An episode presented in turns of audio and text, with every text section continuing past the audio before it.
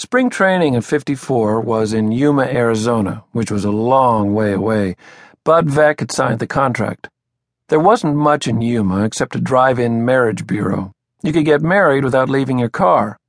People would drive over from California and drive right up to the Justice of the Peace. It was like getting a hamburger. You reached out of the window and got a marriage certificate. Otherwise, Yuma was small and isolated. Veeck's idea had been to fly to Tucson and Phoenix which were the only two places to play out there at the time. The Giants were in Phoenix, and the Indians were in Tucson. Veeck wanted to fly back and forth every day, but the Orioles didn't want to fly, so we rode buses. It was a long trip back and forth every day. We'd stop in Gila Bend for a hamburger and a beer and move on. Billy Hunter. We'd have a team going out on the bus and a team coming back on the bus, and we'd meet at Gila Bend. Players transferred from one bus to another, depending on our needs for that day. Sometimes we spent the night in Phoenix, sometimes not. We spent hours and hours and hours on buses.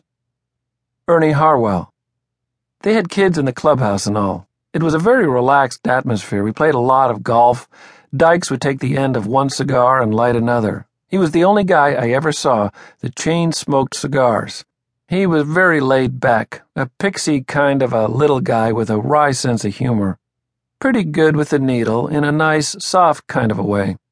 He'd gotten a lot of managing jobs because he was low key and people liked him, his personality. He wasn't going to rock the boat. Once camp broke, we barnstormed on the trains all the way back east to Detroit for the season opener. That was a long haul, really tiring. You needed spring training again after the trip ended. We'd play a day game in, say, Alpine, Texas, or El Paso, or somewhere, and after the game, we'd get back on the train at four or five o'clock and have dinner, and then there'd be some card playing, and then you went to bed.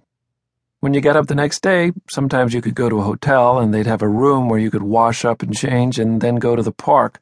Sometimes you went straight to the park. We were barnstorming with the Cubs, who fired their manager on the trip in Dallas. The way it worked, each team had a couple of Pullman cars, and each team had its own dining car. There was a lot of camaraderie between the teams. They had friends on the other team. I don't think we spent a night in a hotel for 10 days or two weeks. I remember we stopped in New Orleans and we had about 55 guys on the squad at that point. They'd send one team out to play in Mississippi and another to Alabama, and they'd all bus back to New Orleans at night. It was a mess. We stayed in the Roosevelt Hotel for a week. That was fun. That's where the gin fizz was invented, and there was an orchestra. We had a good time eating that New Orleans food. Then we finished up with a couple of exhibition games in St. Louis, where the team had just come from, which was strange, and then we went to Detroit. A lot of guys from Baltimore came out for the opener. Sid Friedman, who owned the Chesapeake restaurant, he was there. Nate from Nate's Deli. I think the mayor was there. We had a banquet the night before the first game. It was a great time. Duane Pillette.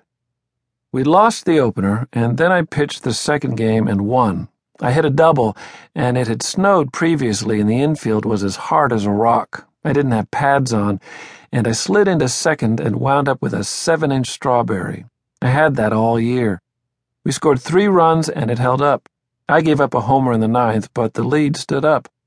I got the Browns' last loss in St. Louis and the Orioles' first win in Baltimore. That's my glory.